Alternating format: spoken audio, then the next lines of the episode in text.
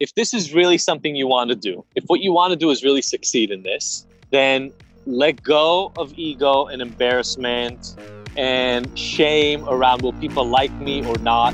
You have to commit to this mission.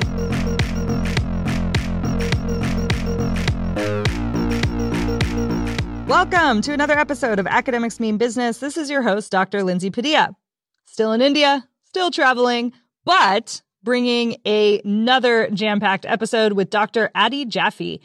This guy is fantastic. So I, again, am not reading my notes, but I just remember feeling his energy is just so forward moving and I love it. And I also think his story is really inspirational.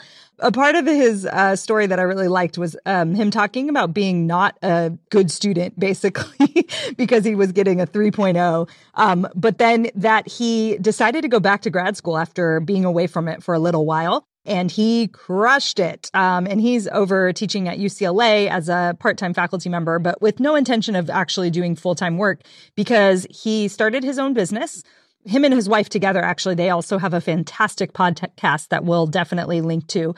Um, but we crossed paths a while back. He found me on YouTube with my Gary Vee video that I think I've mentioned before, and we'll definitely drop uh, the Gary Vee video below in the show notes. But yeah, he found me on YouTube because of this Gary Vee video and messaged me and was like, What? You're an academic too? I thought I was the only one. and so we hopped on a phone, we chatted, and then we spent some time apart. And I actually ran into him through my friend's Instagram stories. So we just have a fun overlapping story, but he's also just really inspirational, motivational, um, and just has some great, great energy that I think you guys will really like. So please, please enjoy this episode. And if you want to keep the conversation going, of course, head over to Academics Mean Business, the community on Facebook, and I will see you over there. All right, welcome to another episode. We have Dr. Adi Jaffe on with us today, and I'm so excited because he and I, oh gosh, we we were you found me somewhere on the interwebs. I, I don't remember. I remember getting a, to, a message from you on Squarespace. Yes, please. I was watching a Gary Vee keynote. That was it. And I'm watching it because you know I'm learning. I learned from Gary about content and how to get your message out, and mm. this whole mm. idea of just owning your owning your message and just get sure. behind it. And so I'm watching this thing, and I think it was actually like ClickFunnels related. Yep. Related ClickFunnels and event. So it, it, was one of their their events, and I'm in that space now, mm-hmm. which is crazy, and we can talk a little bit about oh, that. Oh yeah, I, you, because, were just there. I saw your Instagram stories. Yeah, yeah, because and well, and just finding that world as an academic is yes. like like dipping your toe in hell. Uh, compared to where I came from. That's putting it lightly. No, just kidding. Yeah, yeah, no. To- I love the dipping your toe in hell is lightly. Um, so so I'm watching Gary Vee speak, and he's doing his Q and A thing, and you know he's Gary, so he doesn't really give a shit about anybody else. No. He's kind of just answering questions, and then this woman comes on, and she goes, "So I have a PhD. I'm an academic," and I go, "Wait, what?" there right are away, others. I, right away, I perked up because I don't care what stories you've heard Russell tell or Gary tell mm. or whatever. There are no PhDs in the room. No, there's yeah. no, or, or if they're if or they're they not are, talking about it. They're hiding. Yeah, they're, they're hiding. Like, yeah, they're like PhD. What do you mean? My dad was a carpenter, and I paved roads when I was a kid. Yeah. So that's the story I hear a lot. Yeah. And all of a sudden, this PhD gets up, and she says, "I realized that what I wanted to do was help people use their expertise. What I did essentially in in in my academic career, I want to help people who are in the same world who have learned, who have become experts in their field. Mm. I want to help them make a difference in the world. And I went, holy shit. that's what I'm doing. That's what I want to do. Who is this person? So then, uh, thank God there's the internet because literally the only thing that happened is you said your name when you asked the question. That's it. Thank God you said your name, by the way. Yeah, good point, right? Because I don't know how I would have found you otherwise. I got to spread this video around more, actually. Totally, yeah. totally. So I reached out and I just sent you an email. I'm not shy and I just said, "Hey, saw your you know, saw you ask a question. Really intrigued. I'm in the same space, PhD, moving out into the entrepreneurial world, and there aren't a lot of others that I've met, and I'd love to connect." And so then you and I got on a call, and we talked about this idea of online courses, mm-hmm. and you know, entrepreneurial for sure outside of the academic I don't even world universe outside mm. of the academic universe approaches to sharing knowledge, making a difference, and creating an impact. So that's that's how we met. Boom. There it is. I, I remember the second you were like, it was a video. I was like, oh, yeah, it was the Gary Vee video. I kind of forgot. Um, so that was almost so, a year ago. Exactly. I think that, that was end of September too. That it, yeah, that I did that event. And you're right. And I mean, this, and this podcast was the first thing I did. I like came home and was like, I just want to talk to other people about it. When he told me I had to do something, that felt the easiest. It wasn't, how do I make money? How do I monetize? What's my funnel? Which, you know, was ClickFunnels. And it was sure. more like, who are these people? Are they like me? Am I the weird one in this space? Um, and yeah, and here we are nearly 50 episodes later, just under. That's amazing. So, yeah, kind of cool. Well, I love that. Cool. Um, maybe we'll schedule you as episode 50 or 52 the year uh, it's been a year um, but uh, yeah so that's a little bit of our background our story between the two of us. We yeah, it's been we've spent some time away from each other for a little while and when I was yeah. batching, you've been on my list to like re-reach out and like and then I think yeah, you were in someone's Instagram story that I follow. I think it was Charfen, Alex, I think. Oh, amazing. And yeah, because I love him. And he's um, amazing. He's great. Yeah, he's amazing. Alex. Genius. And yeah, and so I think then I was like, oh my God, I forgot. Like, what? You know, I, I have not a good follow up system. I, I, you know, I, don't either. And by the way, if you're listening right now, um, Lindsay's going to put a, a, link to Alex's stuff. For sure. We both love Alex, and Alex is the first guy who's created a system that I can follow through with. Me too. I wonder it's, if it's a weird academic thing. I don't know. Uh, it's clear. or an entrepreneurial thing, right? Like, yeah, um, yeah. It's just because I've tried look, other things, hmm, didn't no, work. I mean, I've tried everything. Mm-hmm. Tried, I was the kid in elementary school who got so excited to get his new planner. Yeah, because school was starting. I was going to be on it. I had color coded, and I and I wrote it all the first week. I was like, the first week, and then I realized the major flaw of all planner systems, and that is putting the stuff in does nothing. You have to go back and look for it uh, to yes. see what you have to do.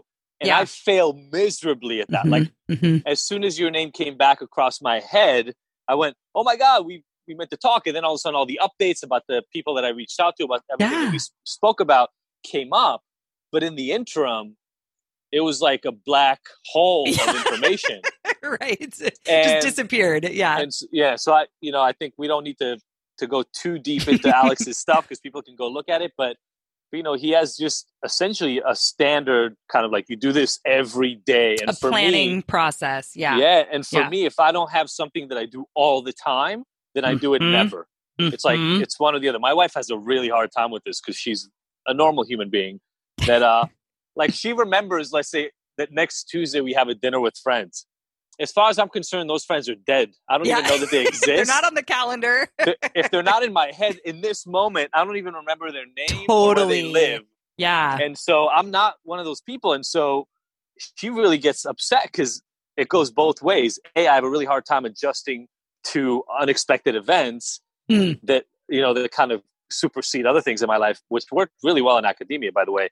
Sure. Um, but on the flip side, I have these regimented systems that I stick to, and if if somebody tries to dissuade me from doing it or tries to introduce something to change that, I have real resistance. Mm. Um, which I think maybe connects really, really well to how hard it was to come from the family I came from and decide one day oh, I don't think I'm just going to be a professor doing research. I don't think mm. that I don't think I'm going to be able to do that. It took me probably 3 years and and some other kind of events along the way to actually make the final leap and say I'm going to leave.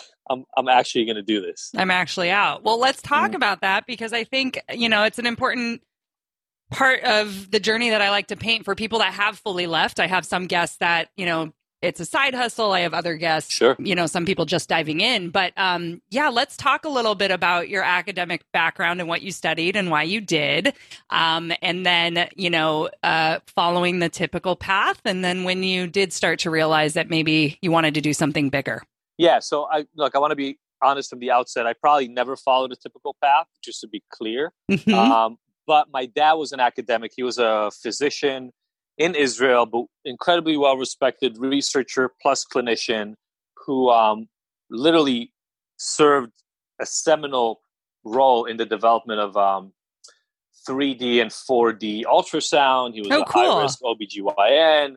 wrote books. I mean, when I grew up, my dad's academic achievements were front and center in addition Yeah. to, you know, like athletic achievements and things like that when he was For sure. younger as the signal that he was a good person. Mm, on ooh, the that's good. faculty, Uh-huh. you know, like on the faculty, well respected. When he um, when he visited at, at different institutions, people, other uh, students had his book and asked him to sign it. Like there was a very well established reason for me to understand why being an academic, being a professor, being a researcher is the role. That's the path. Yeah. That's what you're supposed to do. Mm-hmm. It's honorable. Yeah, I think that's a great word, honorable. So that was in my head my whole life.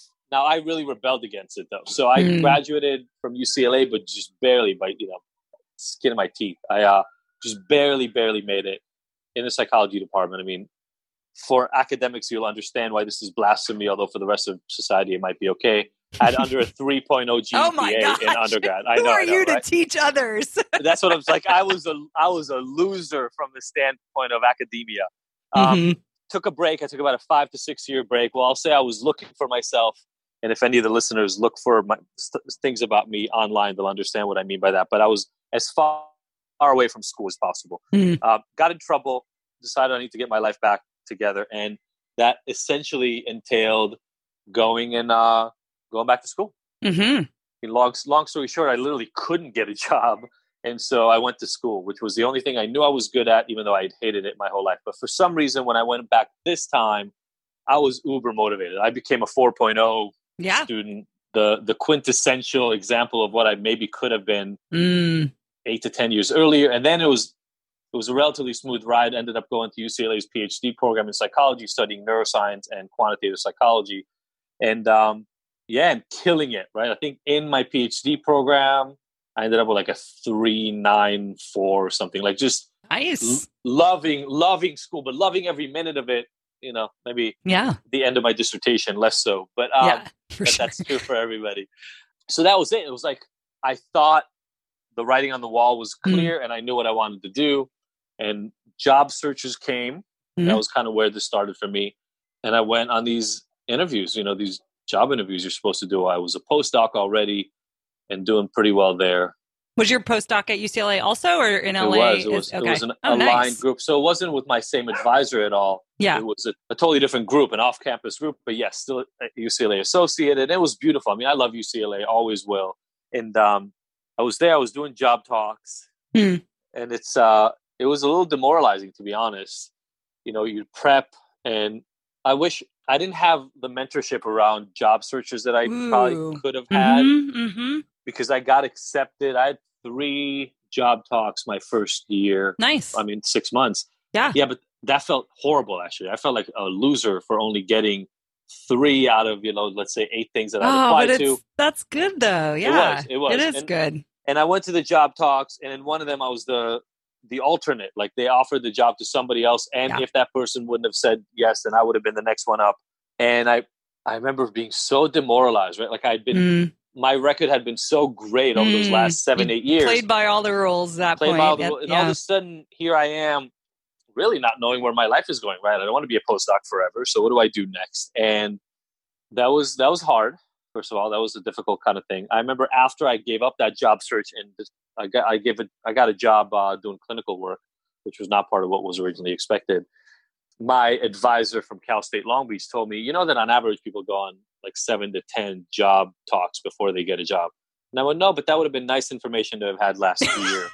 so I didn't uh, hate myself every day. so, so I didn't hate myself and maybe you know reset what the target is because Yeah. I could I don't know I don't know how other people's heads work but in my head especially at that time in my life if it's not pretty damn close to perfect then it's useless is, is sort of the Mm. way it worked That's a little uh, bit of our messaging that we tell ourselves, I think, for most academics. Yeah. yeah yeah, Yeah. so that was and you know going on three of these job talks. They're not getting- intense. They're intense. not They're getting a single one of them Yeah. it was uh it was tough it was emotionally tough especially because Yep. two of the jobs I really wanted Yep. and You can You like know- envision yourself there and you're looking at housing.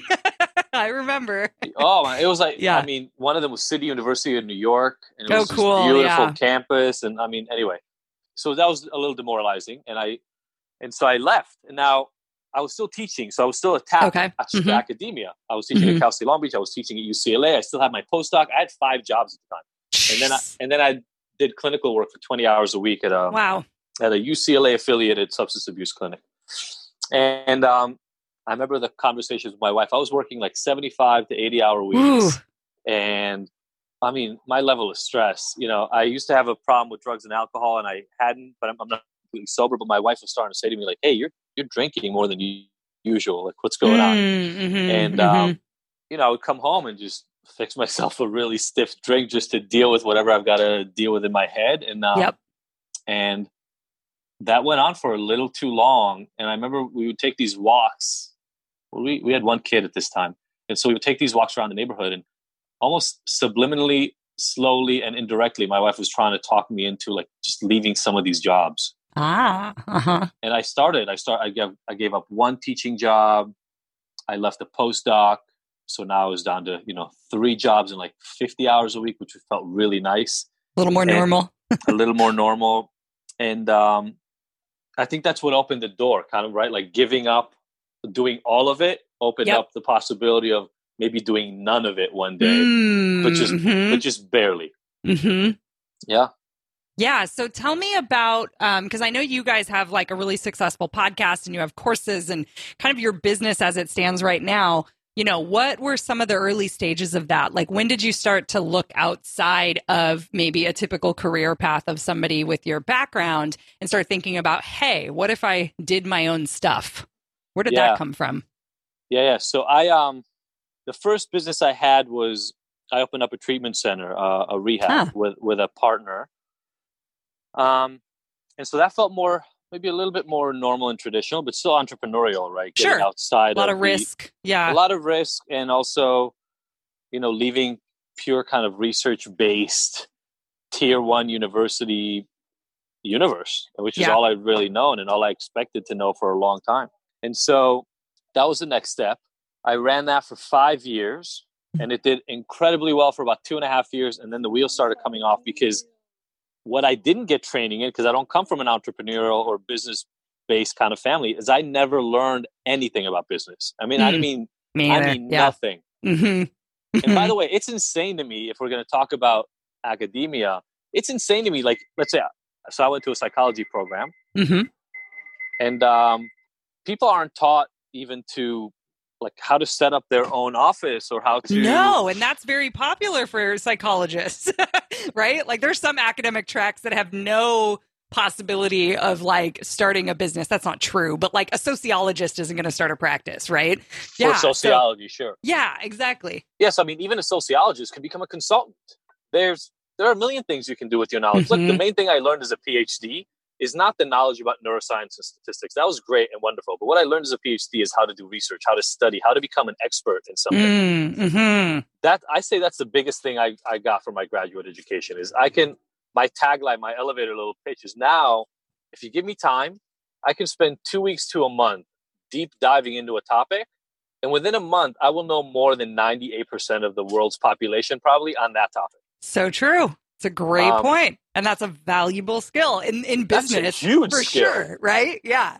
So you can do a lot of stuff with any degree that you got. That's not the point, but nobody talks to you about it. So then you don't Mm. acquire the skills, you don't learn the tools. And imagine the, prob- reality that's different. What like how life could be different. Yeah. Mhm. Yeah. And so Mhm. I started this business. It was great when it was six people under me that I had to manage. But when we grew to me having to manage 11 people and a 3,000 square foot, $100,000 a year space and a revenue stream of $1.5 million, I just didn't know how to do it. And Yeah. um, you didn't have Alex Charfen either. I did not. No. You know, oh, honestly, Yeah. if I had Alex, I probably would have been able to save that business, unfortunately. But, you know, again, you learn. You learn Yeah. in life. And so Mhm. that was my first endeavor. My beautiful wife, once again, had to um, persuade me to actually let that thing go because it was really hard, right? I Yeah. I kind of gambled everything on making this thing work out. And I really, really wanted it to. I was holding on so dearly. And it just didn't. It ended up folding and it didn't leave me with a good taste in my mouth. And for the first time, and I would say, what this was 2017 when it closed, and Mm. I got out in 2003. So in 14 years, for the first time, I had a moment to think about what I actually wanted to do. And I took three months, three or four months of not being, I mean, I still saw some of the clients, but I didn't take on any new projects. I didn't start anything new. I literally took a moment to sit down and say, what do I want? What do I want the next piece to look like? And um, that was incredibly freeing. I would mm-hmm. those three months were probably some of the happiest months I've had in uh, in many many years because hope and possibility were there for sure. Where before I just felt stuck, even in the business that I had started in the last two two and a half years of it, I just felt stuck. Mm-hmm. And, um, and that's when I landed on online work and being able to reach people and, and create an impact online. We can talk more about that, but that's a very long version of my story of how I came from believing academia was the only way to work to kind of now being a black sheep, I guess. Mm-hmm. You, where'd you start looking for this? Like, because I always find it fascinating to like hear how people stumbled upon this idea that there are people making money on the internet, kind of thing. what was your good, first taste of that? It's a good question. So, you know, I was already primed in the sense that when I did my postdoc, and then when I had the rehab, sure. I was really big on the use of technology and addiction and probably uh, marketing. Oh, interesting. Okay, yeah, yeah, yeah, sure. So I started a website called All About Addiction that at its peak was getting about a quarter million visitors a, That's a not year. Nothing. Yeah. This was a year, but it was uh, you know 2008. So yeah. that was oh, right really before big. it was cool. Yeah. Yeah, yeah. so that was. I mean, I started a blog and all that stuff. I started writing for Psychology Today. I became aware oh, cool. of reaching people on the internet through all of that. Mm-hmm. Um, but even at you know, so at Alternatives, a treatment center that I co-founded, you know, we use technology to track people. We use technology to survey them. We use technology to measure people's substance use. I mean, we were really on the cutting edge of using technology in addiction treatment. Mm-hmm. And when I uh, when I had the website, I also tried to create technology based tools to help people. So I was kind of primed. Yeah, yeah, yeah. And now I went, okay, what what else can I do? And I immediately jumped to can I directly help people online? Mm. Can I hmm. use my skills to help people online? And I don't know how, but that pulled me to uh, to Expert Secrets. That oh was yeah, one of the first things that I read, and I went down the rabbit hole. Mm-hmm. And then here we are. and then and then I'm listening to Gary hanging v, out with Alex. This, this woman, I mean. yeah, yeah, absolutely. Mm. That's really cool. So tell us a little bit about how your business is structured right now, and I like also like painting maybe ways people make money. So like different income okay. streams, or like sure. how you guys are are doing that. Sure. So look, to be honest, I'm not going to lie to anybody here and tell them I've got a seven figure business or anything like that. I do not. I've been at this about a year now, but it started for me actually with the podcast. So my uh-huh. wife and I, my wife and I do a relationship based podcast. And if, if people want to go look at it, it's ignited, I-G-N-T-D dot com is the website. And, or if you look up on the iTunes or uh, Google Play respective apps or, or websites, it's uh, Ignited Podcast, so IGNTD podcast. And uh, we talk about relationships. I recently started a Friday episode about mental health and recovery as well.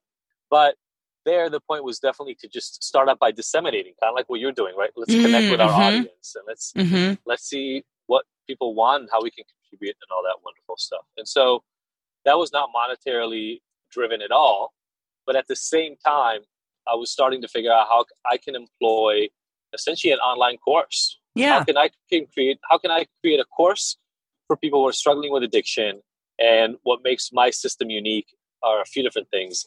But one of the primary things everybody locks in on is I don't ask people to quit before starting to work with me. Mm. So the vast majority of addiction help out there says if you want help, you have to first be willing to quit and admit you're an addict. And then once you do that, we'll help you. Mm. And I think that's silly. I think it's part of the reason why about 90% of people with addiction yeah. problems don't go get help because yep. you know a cancer patient doesn't need to commit to being a cancer patient and i don't know stopping to eat any foods that are carcinogenic before somebody will give them help um, mm-hmm. a diabetic does not have to commit to never eating sugar again it's just there are a lot of other situations like the who is deserving of help i think is the big right like, like, yeah yeah i have one rule and i told this to my my um, participants yesterday on our group chat I know you want help if you show up. Yeah. Boom. That's it. That's it. Like there's a very low threshold to requirement. Like if you wouldn't, you have a lot of other important crap to do today. Uh, you wouldn't be sitting here with me if you didn't want help. And that's it. From that point on, it's my job as a professional to understand how to help you, not have you prove to me that you're worthy of my help. That's insane. And so I had to figure out how do I pitch that though, because that was something that was hard in treatment. Everybody knows rehab, everybody knows therapy, they understand those models, but an online course for addiction, that sounds insane to people. Mhm. So I really, the first, the beginning part was really understanding how do I even connect with the people that I want to talk to. Mm. And again, the beauty coming from academia was nobody ever asked that question in academia. No. Like nobody ever asked how to connect with your people. It's more maybe, maybe at its best, it's how do you recruit them to your study. um, yeah. You know, the the caring, empathetic part of it was not really hugely present. And uh, the work that I do now is all about caring and all about connecting and all about empathy. So I love that part. Mhm. Um, but I had to learn systems. You know, I'm, I'm not technologically Yeah. challenged at all. Yeah. But I'm also not a programmer. And so there was a steep learning curve in terms of how do I create this stuff. Um, I have people that I know in my world through other friends like Lewis Howes and people like that who are, are huge successes in this universe. And Mhm. I asked them, and a lot of them would have the same answer. Hey, it's not about the systems. Don't care so much about the systems. Get connected Mm. to the why. And I'm like, cool, that's great.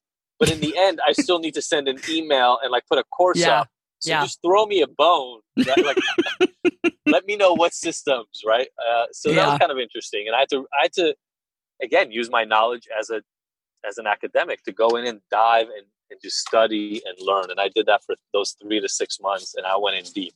So, you know, you asked a question about what things look like and how do we do it, et cetera. Mm, mhm. So our podcast, fortunately, my wife, who uh, is sitting here next to me, is um, has created this huge following for herself. Her name is Sophie Jaffe, and if you go on Instagram, for instance, Yeah, I was know, she- spying on you guys after once I got, uh, yeah. Yeah, got you like guys have a great 120,000 stuff. Mhm. followers there. Um, you know, Sophie.Jaffe is her handle. And so when we started the podcast, we kind of had a an edge when Yeah, we yeah. started out because when she would put it out, you know, 10,000 people tuned in the first month. It's awesome. Um, if it was up to me, there'd be 10 people. And Yeah. three of them probably would have had my same last name. yeah. my, my mom and my sister would have listened, and then a couple of friends. Yeah. Because a year ago, I, I had I didn't have a following. Yeah. Um, I didn't have a list. I didn't have anything like that. I had an idea, hmm so that was good. But part of what I'm saying in this is, if you're not married to somebody who has that, either get divorced and marry. No, I'm just kidding.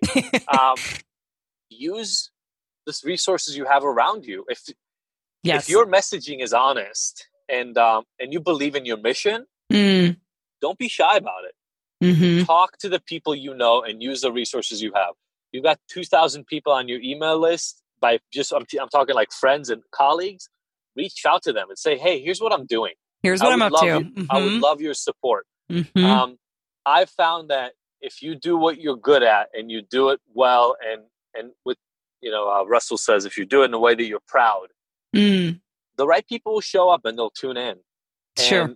You got to start somewhere. So that's where we started. Unfortunately, again, 10,000 listeners our first Not too bad. month is not bad. That's not a bad place to start. Comes with a disclaimer. Yeah. yeah, hundred percent. And um, Yeah. but in last year we've quintupled that. We have Mhm. fifty thousand listeners a month now. So Mhm. Or downloads a month. It's kind of hard actually to follow what happens in podcast land. To be perfect. Yes, it is. Unfortunately. So fifty thousand downloads a month. But you know that was hard. I mean, my wife is busy already. I had to take the control of this thing and schedule and learn how to record and upload and hire somebody to do the production because I just didn't have the time to do it and all these things. But I, you know, again, I went down that rabbit hole. Uh, we use a company called Podfly. If anybody cares, oh yeah, yeah. I like them. They do pretty good work. It's not dirt cheap, but it's also not super expensive, and and they help produce my episodes. So all I have to do is record them, and then Are you guys care- sponsored? Do you have sponsors for the show too? We just got our first sponsor a month ago. Nice. Congrats. Awesome. Thank you. So they, but by the way, just so everybody understands, they cover costs. Yeah. Yeah. That's pretty it. much. It's not. got- yeah.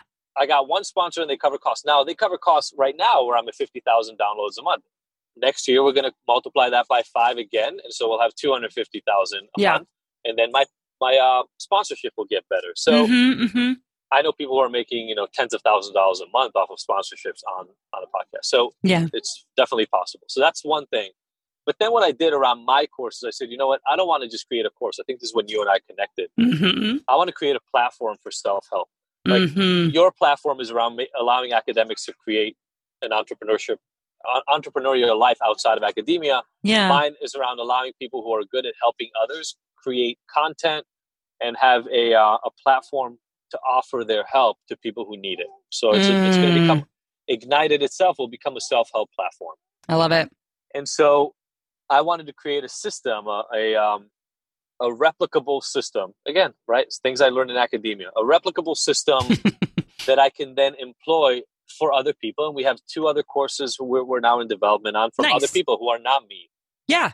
Yep. that I that I can then plug them into and say, here's how I did it. My course. So in the first year, we've enrolled about 77, 76 people, I think, in my course, and brought in almost we're at about six figures. Yeah. Right at the very very low bottom of six figures. So proof of concept, as far as I'm concerned, is Oh, is yeah. there. hmm It worked. Now it's about expanding and, and scaling and all things words that I didn't even know and, and concept that I didn't even understand Scaling, a, right? a yeah. year or two ago. For sure. but now, you know, again, we are good. Academics are good at understanding things. That's what we're so Mm. good at. So if Mm. you have a passion, the tools are out there. Mhm. Um, and again, in a year, I've discovered an entirely new world. And what's funny is a lot of people around us are now jumping into this. So a year Of ago, when I was telling my wife about this, she was like, "You're insane. yeah. I don't know what you're talking about. Go away, please." yeah. And then now, I don't even know half of the business world around us. Wellness. Yeah, wellness, I bet. Oh yeah, I bet. nutrition, beauty. All these people are getting into these online courses, funnels, Mhm. etc. And so Mhm. it's, It's um, just beginning. It really, really is. Yeah. yeah. I was Yeah. talking to uh to a publisher. I won't name them here because they didn't tell me that it's okay to, but uh, you know, not Penguin and not like at that level, but but a mid level publisher of books. And I was on the call with them. They were interested in maybe purchasing the rights to my book that I self published. And the woman goes, you know, we're actually totally transitioning our website. We're going to create a more funnel based structure for our website. And I go, wow, even traditional businesses Yeah. that have been running for decades are looking for more streamlined, more individualized approaches to dealing with their customer. And I'll tell you, for those of you who are stuck in academia and feeling a little, I don't know if disappointed is the right word, but um, Underwhelmed. well, I underwhelmed had the question, like- yeah. Yeah. Yeah. Yeah. Totally. Exactly. Like who you get to touch. hmm yeah, this is hmm there's nothing like this. I get texts, emails, Facebook messages hmm on a daily, for sure weekly, but sometimes on a daily basis from people who are being affected, and it's beautiful. hmm Yeah. I mean, that's like the best thing. What's your guys? So we got the vision a little bit then. What are you? So you're going and imagining this epic platform that people come to to get the help they need. I love it. And I'm seeing, I have some ideas of like models of I'm seeing trying to pop up. And what I Love love is that an academic is doing this though, because people trust that, you know, your background and your degree comes with a level of credibility. How do you feel, you know, as somebody who's in this space for the last year and going to a lot of these conferences and our paths kind of crossing in that way? Yeah. How do you feel as a PhD in, you know, neuroscience and the when eyes are like, "Whoa, that's crazy." Like, you know, Yeah. what do you what are you seeing as um, you know, some advantages to that in in marketing and starting a business? Totally. So look, I was afraid that it would be a um, a hindrance actually Sure. when I started. Either because people would say, "Well, why is he doing this?" Ah, like he must not have been very good. yeah, or That's always our biggest fear. I know, right? Maybe, totally. yeah. The fear is always that I'm not. he must have enough. sucked at research and yeah. Totally. So that's that was there on the front end, Mm, and then on the on the flip side, in the community, I was afraid of not being accepted, which is my own Mm. fear from when I was I don't know Sure. eight sure. um, about just generally not being accepted or being being less than somehow. Mhm. Um, that was my fear too, by the way. Yeah. yeah, yeah, and so. Mhm. That was that was something that I realized was there and had been there for many many years. Mhm. Again, this is the thing that comes with the impact I want to make is real, Yep. and everything else just has to emanate from that at this point. I'm not willing to compromise anymore. So, you know, I really just try to hold my head high and make recognize I committed to this. Mhm. It is just my job to do it the absolute best that I can Mm, and to continue improving. So, you know, there are other people in this space around alcohol and drugs, for instance, who have no educational training. sure. Um, and they're killing it, killing Sure. it. Right? They're doing way better than I am in terms of the entrepreneurial scene. Now, now some of them have been at this for four or five years, and I'm, Uh-huh. I, I believe that I'd be able to get to that place. But What Uh-huh. I've tried, what I've tried to develop for myself, is a way of looking at this where I'm not. There's enough room for everybody. Mm, yes, there is. I do not need to be resentful of other people's success. Hmm Again, kind of following that academic model, but something that I didn't really resonate with until I left academia. I don't know why. I don't know why this didn't land for me in this way. Um, it probably has something to do with like wanting to be the best, but never believing that I'm good enough or something like that. Ah, But I really now have started believing in okay, well, let me look at what models work. Let me understand them. Let me dissect them. Let me take the pieces that I I want to and, and employ them in want in mine. And that doesn't all, only have to come from other people who are doing work in addiction or mental health. There could be people in wellness or people in real estate who are Mm. doing who are having businesses that are helping, let's say, other real estate brokers do a better job. I can I can potentially learn something from how they're doing what they're doing. Mm, like from a business model perspective. That yeah, yeah, yeah. I mean, let's take yeah. Go ahead. Sorry. No, no, no. I, or m- maybe not model, but like you can watch how they're showing up in the world, like you know that kind of thing. Yeah. Yeah. I mean, look, in academia, my advisors help guide my work. Yeah. Right? Yeah. Why can't I do the same thing from people who don't have PhDs? Right? That's the thing that has to come in. Is like, okay, uh, I'm going to throw a name that is going to feel really wrong to throw here, but it's not related at all to my work. And maybe people have preconceived notions of this person, but like Grant Cardone, Oh yeah, Mhm. right? he comes with a. He's another disclaimer on that, but yes, sure. but I mean, ki- killing it in business. yeah. uh, Yep. started as a real estate agent and is he's really doing zero real estate now. He's doing this kind of self development work for other people. hmm But what is he doing that is making that is making it grow? Right. If I believe in my mission, I just said this to uh, to a person who signed up for the course just a few days ago. Like, I believe that what we're doing here can change their life. So it's my Mm. responsibility to Mhm. help them access it. And um, Mhm. by the way, that's how I found you. Right. Gary Vee does not do anything related to what I want to do. No. But what he's been able to do is start out in a small business, right? His dad's wine Mm. shop, Mhm. and utilize technology and his voice and his messaging. Yep. To create a multi-million dollar marketing company, Mhm. essentially with a laptop and a YouTube channel to start, Mhm. Right? And look, where we are right now, there are a million examples of that. Mhm. So, this story that we're told in academia over and over and over, which is only the special people get to rise through the Mm. ranks Mm. and create impact. The true meritocracy, right? Yeah, well, Well, not even that. No, like the the like anointed ones. Yeah, yeah. yeah. First of all, it was never true. Mm-hmm. It was never true. I mean, if you look at nature or uh, or any of the, you know, from mine is more like the life science area, sure.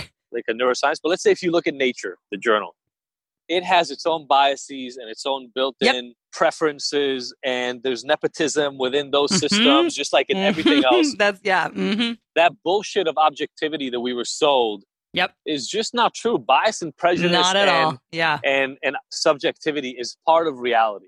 Yep. As soon as you realize that, I hope you get to take away some of the control that other people have over your decision to say, okay, Mm. if this is true, if there's going to be bias and decision and subjectivity in everything I'm going to do, Mhm. why not use my head, use my interests, use my knowledge and my abilities and the tools that I have to create the biggest impact I can create in whatever it is that I'm really interested in. And by the way, for those of you who are doing both, are in academia and on entrepreneurship, that's fine. I have some of my Mhm. role models in academia have also started companies Mhm. on the side based on their academic knowledge, based on on the clout they've developed there. My road is not the right road. But- Mm. There are hundreds, if not thousands, of alternative approaches to the pure academic publish or perish and sort of rise up the ranks and get tenure and then that's all you get to do for the rest of your life. yeah. There are there are a million of other other options. And for the people who love that, by the way, they're probably not listening to your podcast. But um, no. I, does people- anyone? I mean, I know people love it. Maybe they love it because they think they're winning, but that that oppressive kind of uh, it's kind of all rigged kind of thing. Like everyone knows they're they're playing the game and they're trying to figure it out, and they're all struggling. I mean, that's a common theme on this podcast is like people making the leap or deciding to turn is in some cases it's just like, you know, I don't want to play this game anymore and I realize yeah. that it's a game. And so there's there's definitely the there is a negative I think like social there's negative mental health you know we could talk about that mental health in academia. So, um, it's a problem where you know how people are treated and what's what expectations look like oh, and asking level, for help. I mean it's, levels, it's crazy. Yep yeah and i think I, at least for me, I don't know if this, is, if I hear this in your story, but from my perspective, I chose it because it was stable. It was like a very stable thing. And so having a business felt very risky. Oh my God, um, of course. Yeah. So how did you manage that? Even in the early stages of, of, of like jumping into the rehab center, like just this thing that felt like you weren't getting a salary, you weren't, you weren't getting tenure and you're not protected in any sort of way. Like what were you working through. Shitless. Yeah, right. That's how I dealt with it. For sure. I dealt with it by being really, really and overworking and, yourself, so maybe you didn't have to worry too much, right? yeah, I mean, exactly, right. yeah. I had so even when I did that, when I had the rehab, I still taught at UCLA, so that was my health insurance and my uh. Oh yeah, my, there you go. My fifty percent income mm-hmm. from lecturer, and uh, I still saw clients, you know, a little bit here and there on the side. Yeah, I mean, I worked so you my kept a foot in, off. and that was my, the yeah, I definitely my ass off. You know, my wife was um, I won't say complaining, but she was saying, I work from home now, right? I built a little mm-hmm. home office in our garage, and I work from home. And my wife was saying something about you know how I work late into the evenings, and I go, sweetie, you you remember when alternatives started, and I would leave the house at six o'clock in the morning, and I would come back at nine or ten p.m. Um, I'm home a lot right now. Mm. Like I don't know that I'm going to be available more than this for a while. I work 40 hour weeks. Now, again, I think about my business all the time. All the time. And I'm always to turn it off. Yeah. And I never stop. But like sitting at my desk working probably about like 40 hours a week. And I have a team and I'm, mm-hmm. I'm inspired. And, you know, it's, um, no, it's an entirely different universe, but there's no doubt that for about three to four years there, I, um, oof, I worked hard. Yeah. I have, a, I have a family, so I wasn't I wasn't about to um, even introduce a slight probability that you know it wouldn't have work money for or, rent yeah. or mm-hmm, anything like mm-hmm. that. So yeah, I, I, worked really freaking hard. And then when alternatives closed, and I ah, decided to, yeah. to do this next thing. In those three months, I saw more clients than I've ever seen in my life. Whoa! For a short period of time, uh, to save some money. Yeah. No. Yeah, and, that's uh, understandable. I, I saved a little bit of money. Now, the beautiful thing was the vast majority of that money is still there because it worked. So mm-hmm. Mm-hmm. the business is not making me a lot of money, but it's sustaining itself. So I don't have to put much money into it. Mm-hmm. And you know, this is year one, and my expectation is that we'll we'll grow in year two and three and four. Again, if you learn something in a PhD program, is how to be patient. Mm, yeah, yep and, and work towards a, a, goal that's kind of far away but doable. Yeah, and, yeah. And you and you'll need the exact same thing here. Yeah, I love that. I have to hear about how you met Lewis Howes. So people who are listening, because I remember you mentioning that before, and I forgot, and I'm like, how how do you know that guy? How's that working? So I'll I'll tell you guys one thing that I, I have. So when I say I know him, I've met him a couple of times, and he's a an incredibly close friend of some of my close friends. Nice. So there you go. Like one degree of separation. But I'll tell you this: if this is really something you want to do, if what you want to do is really succeed in this, then let go of ego and embarrassment mm, mm. and shame around will people like me or not. You have to commit to this mission. By the way, in the same exact way that you had to commit to it when you were trying to get your PhD, right? Yeah, for sure. I, mm-hmm. I don't know how many times I told my friends I can't go out or do anything because I have to go study yep. or read or, or be in my lab at 6 a.m., 7 a.m. in the morning mm-hmm. the next mm-hmm. day the number of trips I didn't go on because I had to go feed the rats in the neuroscience lab. Like, you know how to give up. You're gonna have to give something up. And in this situation, it's for me, it was about about shame and like, mm. how do I ask for what I need? So there's some other entrepreneurial people that I'm really into. Uh, Chris Harder is one of those guys who uh, has really been a great friend to me in this. And I saw him and his wife as an entrepreneurial couple, and there aren't a lot of others that I know. Mm. And I mm, literally mm-hmm. just reached out to him and I was like, "Hey, you guys look cool yeah. do do my meeting up and he, and we kind of went it was a six person like three couple breakfast that we went to nice and we sat around and we talked and i've been friends with him ever since that was about when i started my trip to about a year ago uh-huh. and um and he is good friends with lewis And so Ah, he invited me to this dinner, and Lewis was there, and a bunch of other people who are really just killing it in entrepreneurship. Mhm. And um, but even the thing with Alex, right? Like Hmm. I'm now part of a coaching program for ClickFunnels, and so that's how I got introduced to him. But there's no room to be shy here. No. know? Um, yeah. yeah. reach out, make contact, ask, will you be rejected by 80% of people? Absolutely. But the 20% of people who respond could change your freaking life. So, Mhm. And there, that is something that I found, and maybe, you know, I don't know if this is true for you as well, but like going to these conferences, reaching out in this way, I don't know. I found like most people that are really successful um, and have built these businesses actually are really good at maintaining connection with their audience and like doing things when they can and that they want to help. Like i feel like there's there is this give back. Sure, i don't know if it's give back but it's like relationships are really important in business. So A because of that they never know what opportunity is around the corner. And so i always feel like this really cool energy going to yeah like a two comma club thing or or any sort of event that is so different than academia where academia is all about like let me prove that i know what i'm talking about and in the other space it's all about you know what are you working on how can i help you totally opposite vibe so you know, actually, I'll say I found in academia people being pretty respectful of me wanting to know what they're doing and, and learn from them.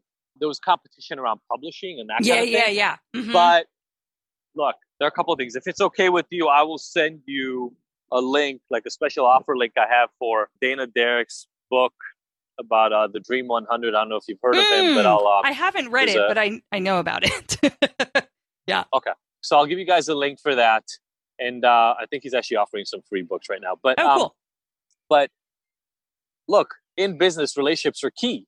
Mhm. So, I mean, Jay Z probably doesn't want to meet me in terms of maybe networking with me in the future. But people that are one, maybe, maybe Jay Z, if you're listening right now, please reach out. Um, and but if there are people that are one, two, even three levels above you, Yeah. you're relevant to their network Mhm. because the people you're reaching out to might be relevant to them. And so Mm. I wouldn't discount that. I wouldn't. I wouldn't look. Don't talk yourself off of being important and being relevant in what Mm. you're doing. Because if you don't believe in your own ability to make a difference in people's lives and create change, what the hell are you doing doing this? Mm, so true. Oh, that's good. that's got to be where we leave it. I was I was thinking if you had any sort of advice of someone about to take the leap or or considering or even maybe working as a side hustle and kind of stuck and feeling in between. Any words of wisdom from someone who's Side- done it? yes, side hustle here is great. For me, it Mm. wasn't a side hustle because my old business closed. Yeah. This is a great way to do a side hustle. Mm, because you got to figure out who are you trying to reach who are you trying to talk to what are you where are you trying to create impact and what skills do you have that allow you to do that and once you answer those questions the tools are there mm. And they're accessible. They're not as expensive as you think. And yeah, no, it's true. no no like Mhm, i bought a book and a package for like 28 bucks mhm. that's how my whole trip started and i bought the expensive package Yeah, so that was the upsell, you know- guys. yeah. that was the upsell exactly if you don't know what an upsell is and you have a lot of work to do and it's all Yeah. Well, um, we're here to teach them. Totally, totally. So you can get started easily and without a huge time commitment, Mm-hmm. and it can absolutely take you just five hours a week when you get started. And if it Yep. starts making money and it seems viable, then you can make it take more time. Love it.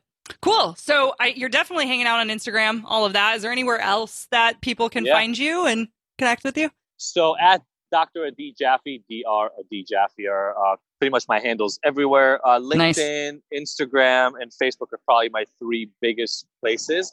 And go to ignited.com, uh, Mm. subscribe to our uh, our podcast, join our newsletter, and uh, I would love to connect with you if you want to reach out personally. Yeah, that would be awesome. Well, thanks so much. This was such a fun conversation. I was really looking forward to it. Glad I got to hear a little bit more about your path. Uh, and I can't wait to see where you guys are going next year. This is awesome. Front row. I'm in the front Absolutely. row. I can't, I can't wait to keep connecting. Awesome. Well, take care, and I will see you next time. Thank you so much, Lindsay. Thanks.